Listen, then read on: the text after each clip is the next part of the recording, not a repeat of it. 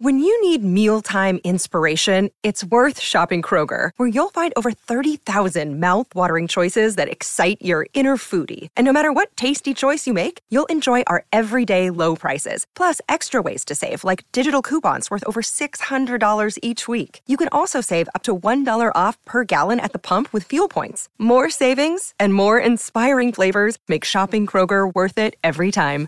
Kroger, fresh for everyone. Fuel restrictions apply. Hello, everybody. This is Marshall Poe. I'm the editor of the New Books Network. NBN listeners like to read books and buy them. So we thought we'd tell you that right now, our friends at Princeton University Press are having a remarkable site wide sale. You can get 50% off books, including ebooks and audiobooks, with the code 50, F I F T Y, at checkout until May 31. You can save some real money on Princeton University Press books. I encourage you to go there and check it out. Welcome to the New Books Network. Hello, everyone. Welcome to another episode of New Books Network. This is Morteza Hajizadeh, your host from Critical Theory Channel. And today we are honored to have uh, Professor uh, Philip Kitcher with us. Professor Philip Kitcher is a British philosopher who is John Dewey Professor Emeritus of Philosophy at Columbia University. He specializes in the philosophy of science, the philosophy of biology, mathematics, literature, and more recently, pragmatism. And today he's here to talk with us about a great book called What's the Use of Philosophy, published by Oxford University Press in 2022. Uh, Philip, welcome to New Books Network. Thank you. Actually, the book has two titles. It has oh. the title that you gave it, which is What's the Use of Philosophy? And it also has another title, What's the Use of Philosophy? I guess in the the the the version that I have like used philosophy is written in red, so that's how I guess you should be pronouncing it. yeah. It's it's designed to call attention to the fact yeah, that yeah. most people who ask that question ask it dismissively. Mm, you, are absolutely right. I had ordered this History of Philosophy by Anthony Kenny, I guess. Yeah, the four four volumes, and my manager said, "Well, what's the use of philosophy? Science has done more for us." I, I honestly didn't know how to respond because it was a dismissive question. I didn't engage in any conversation. But I guess this is a very timely question, especially after COVID 19, where there has been a lot of discussions about the use of philosophy or science, or if we should defund humanities or philosophy departments and just put more money into science because it has more use. But these are the questions we'll be talking about.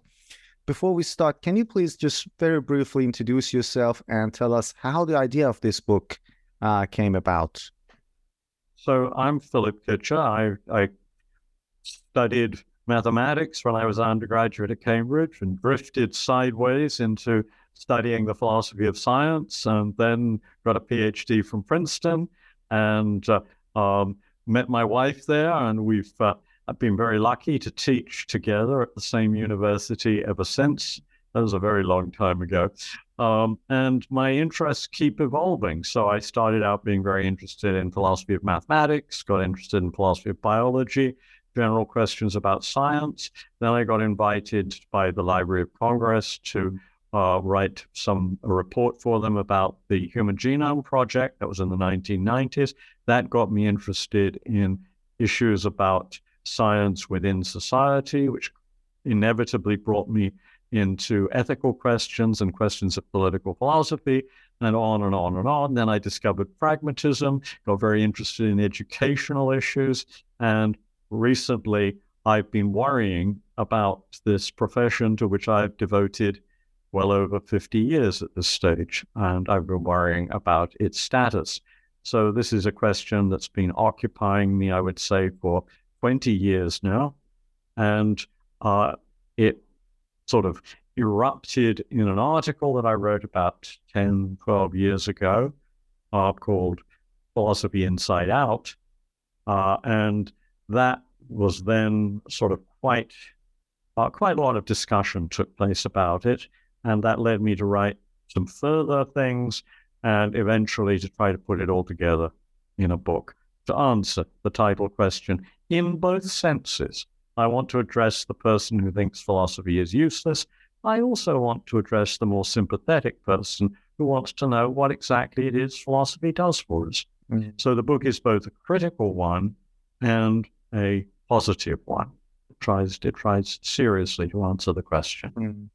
Yeah, and it does. When I when I read the question, it, it I read the book. It does feel uh, that way. You're both critical, but you're also trying to engage in a constructive discussion with, especially young researchers, which we'll talk about. That's the title of the last chapter, letter to some young philosophers. But let's talk about the first chapter, philosophy inside out. As you mentioned, this was the title of an article, but you start this chapter with with a story, with a tale of musicians. Can you tell us that?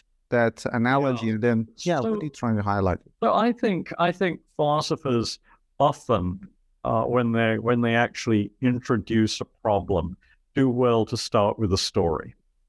And my story is about a community. It's the community of musicians. And of course as you know as i think everybody really knows even if they don't play a musical instrument musicians when they're in training have to acquire technique and so think of a violinist or a pianist or a trumpet player or a drum player. What they've got to learn is how to do things with the instrument. And there are all of these famous exercises that people have to go through and to develop their technique. Anyway, this community in my story decides that it's had enough of the classical music pieces or the you know the major music pieces in the genre that it's dealing with what it's going to do is hold competitions to, for musicians to show off their technique. And these completely take over what the musical community does. And as I tell the story, um, the community becomes more and more removed from any outside audience and ends up just playing music, making music for itself. And I use that there's a parallel to the situation of philosophy in the 20th, late, especially late 20th and 21st centuries, where it seems to me that the technicians have taken over and we've lost sight of what philosophy is for. And, and that's the state of the Anglophone philosophy that uh, you describe in. Yeah, I, I describe I describe English language philosophy, which seems to me um, most obviously guilty of this. I think I shouldn't comment on other forms of philosophy, although I do have some sort of interactions with and experience of the German tradition in critical theory, which uh, is deeply political and seems to me to be very far away from the, the criticisms that I launched towards Anglophone philosophy. And I should also say that in the time since I wrote that article, there has been a movement towards uh, reinstating questions that are more sort of reaching out to broader audiences. So the article was written uh, written probably around 2007, 2008, published around 2010 or 2011. And I don't know how much influence it had. It would be stupid to, to try to claim that, you know, I started a trend, but it certainly seems to me to be true that these days people are doing more of the sort of thing that uh, the article commended. So the article commended a number of movements within philosophy, uh, particularly attention to issues of class and race and gender. And I do think that the philosophical studies of race have grown by leaps and bounds in the last 30 years. I mean, what, what philosophers have said has been very useful and very valuable. And I like to think that that trickled down into the consciousness, or perhaps up into the consciousness of Barack Obama when he gave his sort of famous speech on race, because I, I thought it was actually pitch perfect. I think he had it exactly right to go on with the musical analogy. And uh, in in this chapter, you you talk about core philosophy and applied philosophy. Can you define what you mean by by these two terminologies and give us an example? Many people, many people who defend technical philosophy as is would identify particular areas of philosophy, metaphysics, philosophy of mind, philosophy of language, um, perhaps the theory of knowledge, perhaps meta ethics. And they would say these are the really core areas. Uh, and these this is the important stuff. And then there are these people who, frankly, aren't good enough. to do core philosophy, which is very hard, who go off and slum it, and they they write about things like race and gender and uh, you know uh, um, politics and uh, abortion and things like that. And you know, we don't. Uh, it's it's very worthy stuff, they might say. I'm, you know, I'm deliberately putting on my sort of uh, patronizing voice. Very worthy stuff, but you know, it isn't core philosophy. And that's what we do. And we push back on something that's more important, more intellectually significant. And that that idea that there is this core uh, is something that comes up in many, many conversations about the uh, the role of philosophy and the state of contemporary philosophy. And so I borrowed it Although at the end of the book, I actually want to get rid of the idea of a core. I don't want to say that there is sort of one particular part of philosophy that's prior to others. I want to say there are a number of very important philosophical ventures, and none of them corresponds exactly to what the, the technically minded philosophers think of as the, the wonderful core areas on which they spend their time. Uh, what you said about philosophy reminded me of what's going on in English departments as well, because we have also cultural studies coming out of English departments, and there are uh, those people who are defenders of literature and that tradition, that philological tradition of reading the text, which is proper literature, let's say, and then they have those who study cultural studies, which is more applied, like the idea of race or gender in movies or music. Uh, the, there are literature professors who are kind of dismissive of that cultural studies because they believe it took a lot of energy out of the English department. So that distinction sort of reminded me of that as well. I don't know whether that applies directly. I mean, I'm, I would be reluctant to say that, but I do think that there are some very interesting people writing about literature today who have connected literary works with contemporary problems and continue to combine them. But there is also, I think, a great tradition, not only the great philological tradition, also the great interpretive tradition, which makes works come alive for mm. audiences. And I, mean, I think of, uh, you know, some of my, I mean, I've learned an enormous amount uh, to do, to just give you a couple of examples. I mean, I think I have um, I have a friend and colleague uh, who's a Shakespearean scholar, whom I mention actually in my second chapter, who it seems to me has done remarkable work on making Shakespeare uh, and Shakespeare's relevance intelligible. That's one kind of work. Uh, there's another kind of work, again, about Shakespeare by a, a wonderful and very philosophical Oxford thinker uh, who died some years ago, A.D. Nuttall, called Shakespeare the Thinker. It's a wonderful, wonderful book. And it, you know, it gets inside um, the mind of a great poet and starts to help us understand things that we would not see. And there are philosophers, there are great philosophers who have written about literary works. I think of Stanley Cavell, um, uh, who wrote a wonderful essay on King Lear, and Martha Nussbaum, who has done, I think, some superb work on on philosophical themes in literature. And that's one of the things I like to do from time to time too. Mm. Yeah, yeah. Uh, what I mean is that there is this debate, and some people are quite dismissive of critical theory and let's say French theory and bringing it into literature, but some say no. It's it's actually a way, as you mentioned, and you mentioned a lot of. Uh, and I, I was also reminded of Simon Critchley, who loves literature, who brings a lot of examples from literature into philosophy, who are, bring, who are able to, like, to bring these works into contemporary times, bring it into our contemporary yeah. audience, and get engaged with problems of today. Um, a question I have about that that sort of distinction between applied and core philosophy, which one, I, I know it might be a kind of a cheesy question, but anyhow, which one do you think is better equipped to deal with the issues of today? We have the rise of populism, we have gender issues, discussions on television every day. So which one do you think is better equipped? Well, I don't think I don't think this is a question that has an answer because first of all, I'm not as as I, I mentioned before, I'm not um, a fan of the idea of philosophy having a core. I mean, there are works of philosophy that deal with more abstract and general issues, but those abstract and general issues are often linked by philosophers to very specific questions about the world in their own times. I mean, I think, for example, of Immanuel Kant.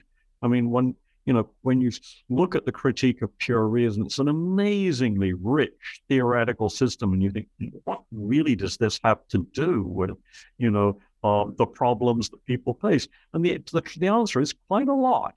And that was recognized, the immense excitement that uh, uh, when Kant's books were published in Germany. They were regarded in some circles as being subversive, and the students had to sort of, uh, you know, go underground to get them, as it were. And uh, and Kant himself wrote a number of very powerful articles deriving ideas that were relevant to the controversies and situations of the time from his system. So I'm not against system in philosophy, but it must be system that, as it were, has a purpose, has a connection with something broader than itself. What I'm against is technique for the sake of technique, which is what my little story about the musicians is supposed to highlight. Uh, let's go to chapter two. The title of the chapter is So, Who's Your Audience? And you talk about three types of audience in that chapter philosophers, scientists, and the public. So, can you tell us uh, why is philosophy of science important, and then discuss these three types of audience as well? Yeah. So, I, I think that the philosophy of science, which is a, a part of philosophy to which I have devoted decades of my life and still do. I mean, I still write about issues in philosophy of science, although my take on these days is very different from what it was when I was younger. But philosophers of science have potentially three audiences they could help philosophers see the Im- philosophical import of different bits of science, or they could venture in to science and try to help scientists sort through difficulties and confusions in contemporary science. Or they could do something completely different. They could try to understand science and its role in society and the con- contributions it makes and make that apparent for uh, the general public. And I think philosophers of science have sometimes done excellent work in all of these veins. I think the philosophers of science have sometimes shown philosophers how ideas that had permeated philosophy were crude and uninformed, and they've used bits of science to try to suggest a better way of thinking about very general and abstract issues. I think they've done a lot, especially in recent years, to help the sciences sort through some of the difficulties and controversies. So while when I was young, I I, like many other people, I was part of a movement, philosophical movement, spent a fair bit of time in trying to um, you know, work my way through the implications of bits of biology for our thinking about human beings and their behavior. This was in the context of the sociobiology controversy of the 1970s and 1980s, where people were saying, well, we, you know, biology shows us that we are by nature this way, and however much you want things to be otherwise, they can't be otherwise. And I, I, I spent a lot of time writing about that, and I think my work made some impact. Other philosophers have sorted through the debates about IQ and what exactly IQ measures and what what we should think about IQ and how we should think about IQ. And others have sorted through sort of very deep scientific controversies about the ways in which, for example, general relativity and special relativity and quantum mechanics all fit together. And, you know, others have done work on um, the ways in which uh, various parts of biology um, have controversies that, that they face.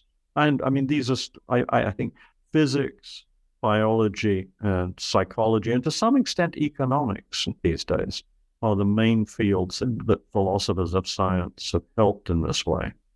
And I, I think this has been very profitable work. And then I think people have actually, philosophers have done some very good things to try to give the general public an account of the workings of science and the ways in which it fits into society.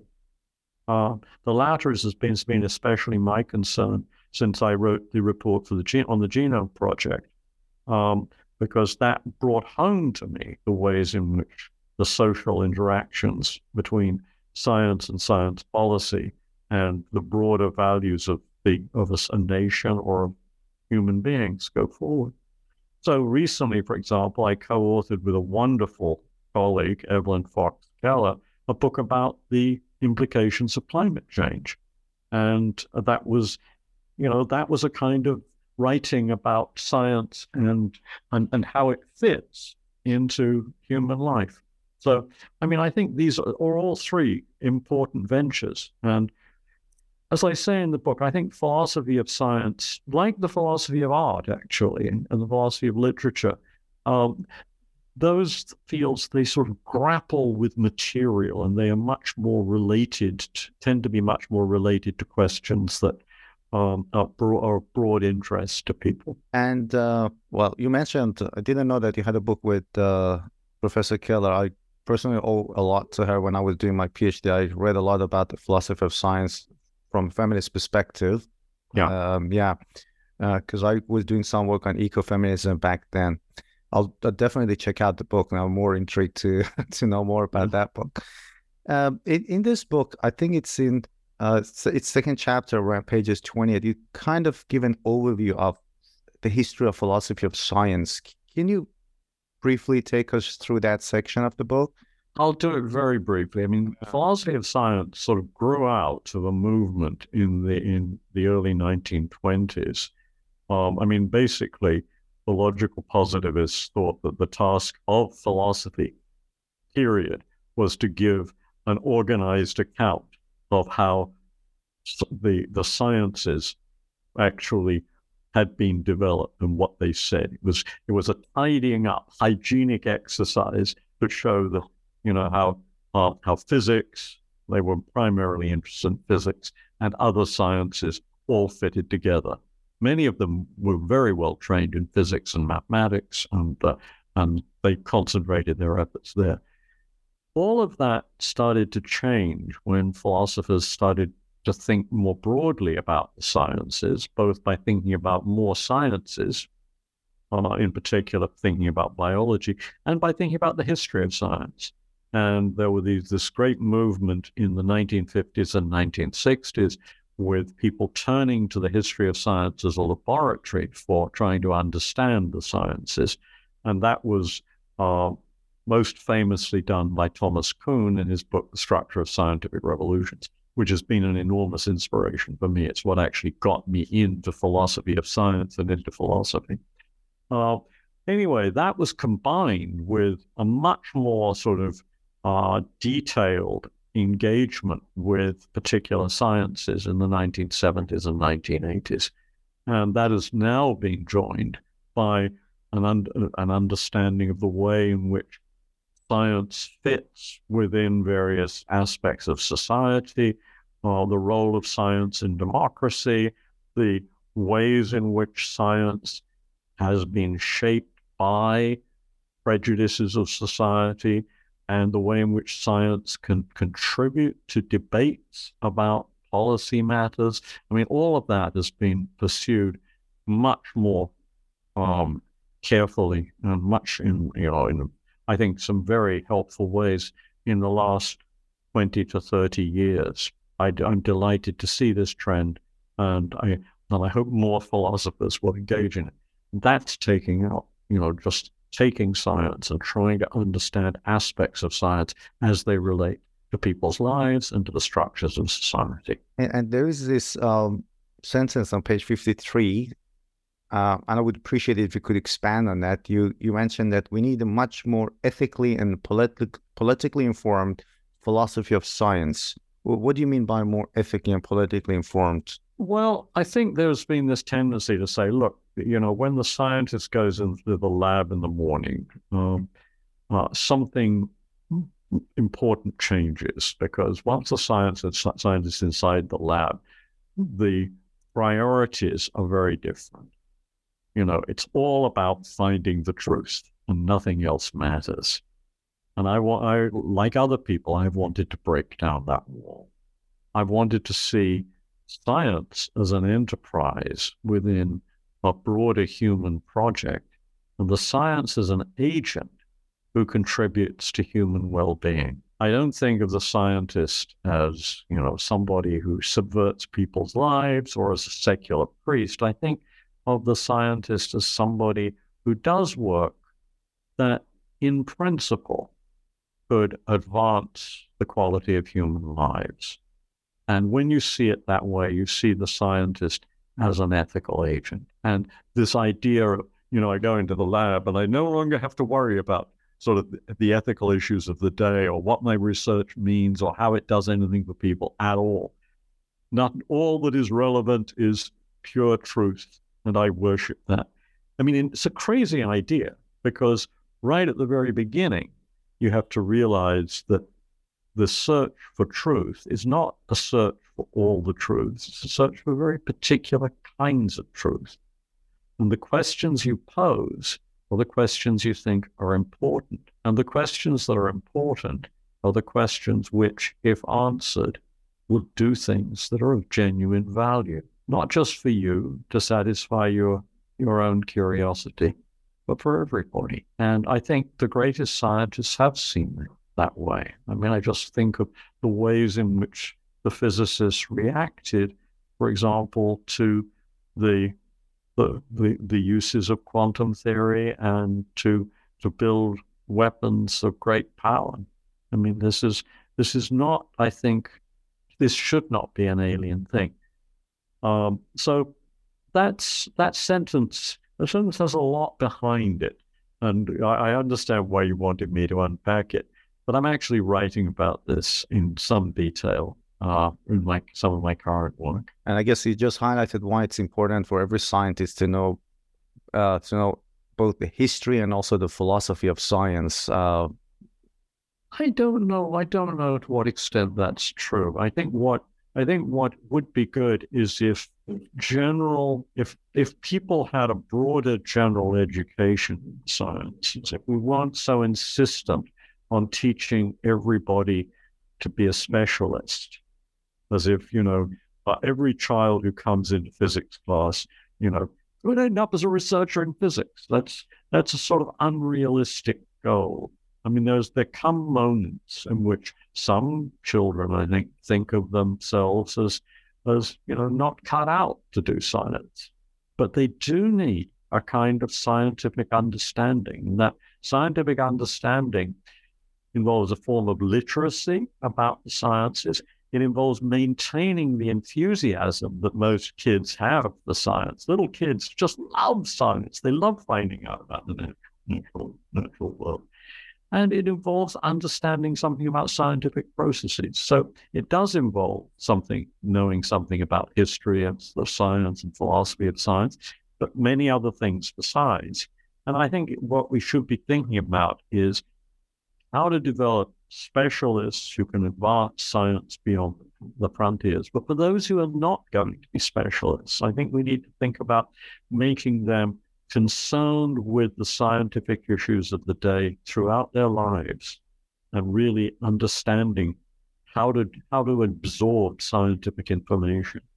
And that that's a different kind of skill than than giving them long lists of amino acids to memorize or or teaching them how to solve pro- sort of toy problems about artificial sort of physical systems.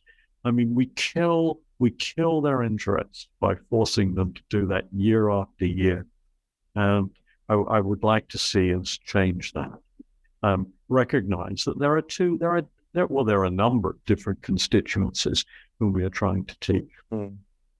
Uh, let me follow up that with another question. So, in the past three or four years with COVID 19, there has been a lot of talk about science, the use of science, the use of philosophy. We've seen a rise of conspiracy theories movements such as anti vaxxers. So, h- how do you think philosophy of science can benefit science itself? Well, I actually think it already has. I mean, I think philosophers of science have done a fair bit to try to analyze the ways in which these debates have been generated uh, they they they dissected some of the sort of highly skeptical attitudes.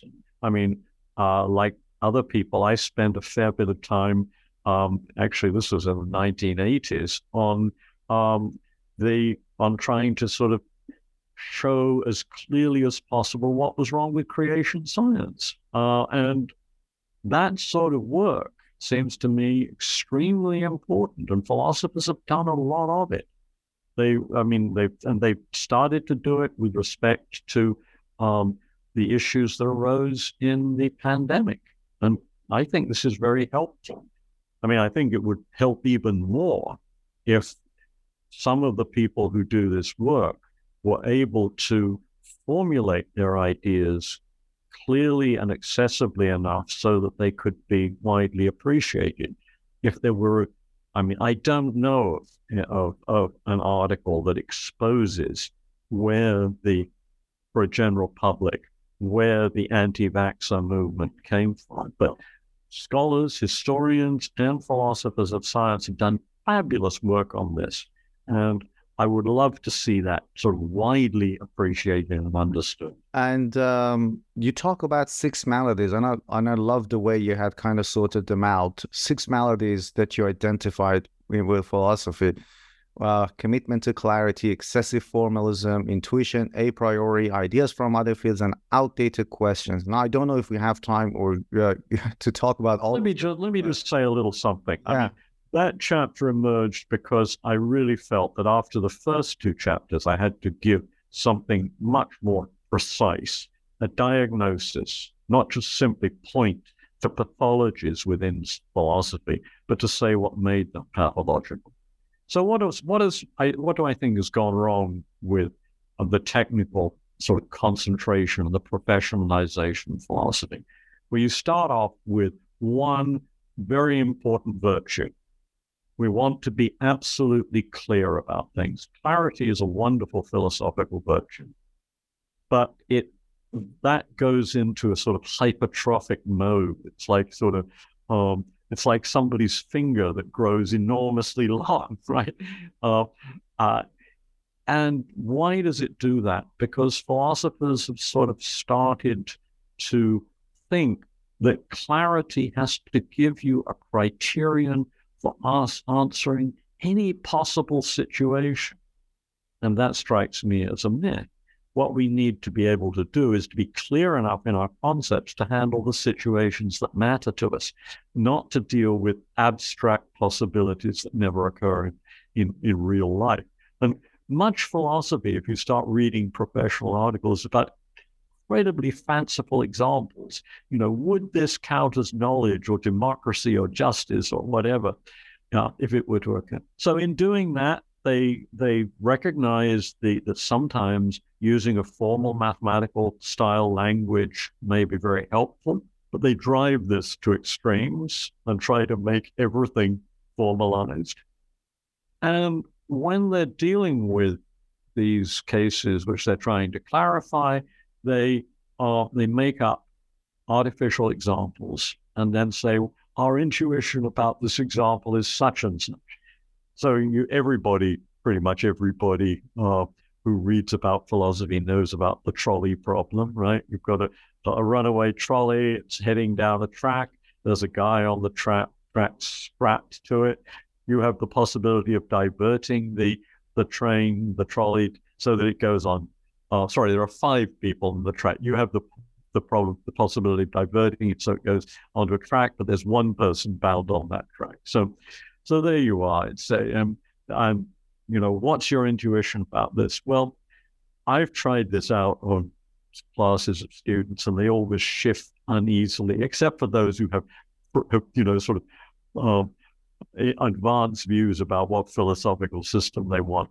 Um, so the students who are sort of naive and thinking just don't know what to say. And they don't know what to say because the example is too remote from the, the kinds of choices they're used to making. It's not good for the kinds of uh, cognitive apparatus we've evolved uh, biologically and socially to have. The world is too small and too simplified. I mean, you know, my students tell me again and again, I know, I mean, what would I do if I were in that situation? Well, I'd look around for some other way to get out of the problem to save everybody. And that's, I, that's of course, a very, you know, natural response. And the philosopher says, No, no, you know for certain that that's impossible. But how can I know for certain that that's impossible? I mean, what would tell me that? You know, it, so there's a kind of craziness that goes on here, I think. This is not to say that philosophy can't use telling examples. I think it often does. But they have to be meshed with the life that we live, not sort of abstracted away. So philosophers claim to be able to know things um, a priori on the basis of this kind of intuition. That seems to be a myth. They also claim sometimes just that certain kinds of principles are beyond questioning, which seems to be dogmatism by another name. But some some philosophers get inspired by this to go off and, and try to call on the findings of other disciplines. And some people do this very well. They, they know a lot of physics, they know a lot of mathematics, they know a lot of economics, they know a lot of something or other. Um, they know a lot about art. Um, but all too often, the other discipline isn't taken seriously enough. So they stop learning too soon. And then finally, some philosophers content themselves with the idea that, you know, there are these old questions, these timeless questions that permeate philosophy, and we have to keep answering them. I think there's something to that. But I think the trouble is they arise in new forms in different times, and you have to pay attention to the kind of questions that are urgent for the times. Uh, when I was thinking about this book, I read a marvelous a marvelous philosophical discussion with a philosopher whom I'd never uh, read before, who was writing about the difficulties, the, the, the, the philosophical questions that arise when people who have come from relatively humble origins get the opportunity to rise into a different social sphere. So, what she was concerned about was the ways, the, the questions of, of how to how ethically to negotiate this kind of difference between the world in which somebody comes to live and the world in which they started. It's a wonderful question. And uh, it was handled extremely, extreme with great sensitivity in the book. Um, that was an example of somebody seeing how to pose a genuine and deep ethical question that arises in a different social context because it's all over the place. There are people who are, you know, first first generation to go to college or first generation to to go into a particular uh, very sort of exciting and interesting and rewarding area. And the question is how they think about themselves in relation to where they come from. I mean, this this is meaningful for me since I came from uh, humble origins. I have no I, no, nobody in my family had been to university. My parents left school at 12 and 14. I mean, all of this is, I mean, this is a phenomenon that is possible today. And here was a philosopher coming along and saying, so there's there is a kind of ethical question that arises for us that hasn't arisen before. Yeah, it's a fascinating example. I'm keen to know the name of the author and the article because it sort of applies to me as well. And yeah, uh, yeah, I'll ask. It's in the book. It's in the book. It's in the last chapter of the book. I think. I think it's in the last chapter of the book. Yeah. Uh, the the last chapter of the book uh, is called "Letter to Some Young Philosophers." It's a very very interesting chapter. It's more like a dialogue sometimes. Can you talk about that one, and then also tell us the young philosopher? Let me just say before we get to yeah. that, what goes on in the chapter before, because the chapter, the chapter, the fourth chapter, the one that follows the pathology, is really an attempt to say what philosophy can do for everybody, which is to sort out our confusions, help us make sense of ourselves and the world in which we live. And that, I think, is what draws many people into philosophy. They want to engage in that kind of enterprise. They want to try to understand how to put together the various aspects of lives. They want to form a kind of synthetic understanding of the world in which they live and their place in it. Now, when I have given talks on these themes, it's been very interesting because over a period of 10 to 12 years, I have sometimes talked about this material. And you know, philosophical discussions are notoriously cutthroat, but very often what's happened is that I've heard from my audiences an enormous amount of sympathy for what I'm saying.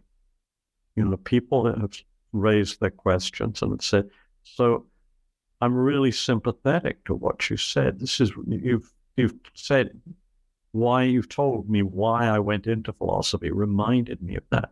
But it's so far from the professional discipline in which I am being trained, have recently been trained, uh, am now struggling to survive, etc., etc., etc. Um, so my my last chapter is called "Letter to Some Young Philosophers," and it's an attempt to write to them about the problem they raise again and again. How do I handle the demands of professionalization, and at the same time honor the motives that drove me to philosophy in the first place? it seems that there are the questions that really matter to me, what the questions I wanted to address, are not being addressed by the people who have highest standing in my profession. So professionalism is dragging me one way, and my intellectual interests, my, my some in some cases, my very strong intellectual interests are pulling me in another. And I, I explicitly uh, riffed on a um, on a title from Rilke. Rilke wrote "Letters to a Young Poet." Well, I make the philosophers plural, and um, you know, uh, okay. So, um, yeah. so I try to I try to um, uh, sort of answer these questions because I think it's a very, very important um, sentiment that they are actually voicing. Mm. And I wish I had a really satisfactory answer to it. I propose a number of ways of trying to uh, integrate these things. I point to some models for integrating, um, but I don't think I've said anything like the last word. But I hope that the trend that I have seen happening of philosophers becoming more outward looking in breaking down the barriers that cut off philosophy departments the last 40 years, really, from uh, you know many other disciplines. Philosophy, I mean, the humanities are, are held in low regard, and philosophy is completely cut off from its sort of fellow humanities philosophers have got a reputation for not being able to talk to anybody. That's not true. I mean, there are many philosophers in the world today who can talk to other people. You mentioned Simon Critchley, for example, but there are many, many others. I mean, there are uh, one of the most influential philosophers, if not the most influential English language philosopher in the world today is Martha Nussbaum, who has an enormous audience uh, and has, I think, written works that have um, you know, really illuminated uh, the thinking and the lives of many, many people. Um, so it's not impossible to do this. It's just been professionally undervalued for a very long time. And that's a bad thing. Hmm. The, the, the young philosophers realize this and they want to know how to balance the demands that are issued to them by the profession with their wish to do this kind of thing. So the, that's what the last chapter is all about. Mm. And as you mentioned, these are difficult uh, questions, and there might not be a final answer to that. But I have another question as well. More recent, I mean, in general, but especially more recently after COVID 19, there has been this push by a lot of policymakers and uh, uh policymakers and politicians to encourage more students to study science because it's productive. It, it, it contributes something to the economy. And unfortunately, it has come at the cost of defunding humanities. I live in Australia. This is happening in Australia and also in the United States, England, many parts of the world. Do you think this is doing any service to science? No, I think it's bad all around. Um, it seems to me that the pressure to push young people into so called STEM subjects arises not from a consideration of their individual propensities. We're not thinking about sort of drawing out what will satisfy, what will um, what will enrich the life of an individual, we're thinking about students as cogs, cogs in a machine to serve the productive purposes of the nation. I mean, in part, I think this comes from a completely screwed up economic system, which is, you know, abandoned, largely abandoned the idea of public goods, that has seen everything in terms of competitive interactions, has seen markets as just things that produce consumer goods at the cheapest possible price. So, in my book, The Main Enterprise of the World Rethinking Education, I propose to look at the other way around, to think about the education of the student first, and to think about the economic arrangements as to, to be designed, as it were, to accommodate what a good education and good development in human life would turn out to be. Now, why don't I think it's good for science? Because I think it turns off young people who might take a passionate interest in science at some late, later stage of their life, who are forced to study particular sciences and compete in a particular way at a particular stage of their lives. I think it doesn't teach them what they need to support science, which is that kind of scientific literacy I was mentioning earlier. It fuels attitudes of alienation towards science, which lead to these skeptical movements. And it doesn't respect the kinds of creativity and the kinds of contributions that humanities make. So sometimes when I'm giving talks about the sciences and the arts, after I, I try to show that, in fact, um, the arts too contribute to human well being. I ask the audience, you know, so think about your own life and think about the ways in which you've developed which has been more important to you? The things that you've gotten out of your interactions with arts and literature and history, or the things you've gotten out of your interactions with the um, the natural sciences. Think about the person you are and how you've become that person. Think about your self understanding. Think about the ways in which your life has been shaped. And what will what I, what I get is typically a fairly substantial majority who will say, actually, it's the arts, it's the arts and humanities that have that have helped me see who I wanted to be and have helped me make my life the way uh, it is. And the exceptions tend to be people who are studying science, who are already committed to the sciences. Um, I, I think what we've failed to, to appreciate is the fact that the important thing here is to nourish intellectual and emotional life and creativity. And nourishing that is not achieved by trying to force people into a mold that, for many of them, produces resentment and alienation. So I think it's bad all around. Um, but the argument for this takes me about 400 pages. yeah. Well, I actually did not know about this book. It's a good book to, to follow up what for me and also our listeners. The main enterprise of the world, Rethinking Education, which was published in 2021 by Oxford. Um, That's right. Yeah. Uh, Professor Philip Kitcher, thank you very much for sharing your thoughts. Fascinating ideas you talked about, and I encourage our listeners to check the book, The Philosophy of Science. It's a very uh, short and easy book to read, and uh, it poses a lot of questions, um, and it gives us a lot to, to to to think about and engage with. Well, thank you very much. I enjoyed I enjoyed the interview. I enjoyed your questions, and I hope I provided something towards answering some of them. You certainly thank have. You. Yeah.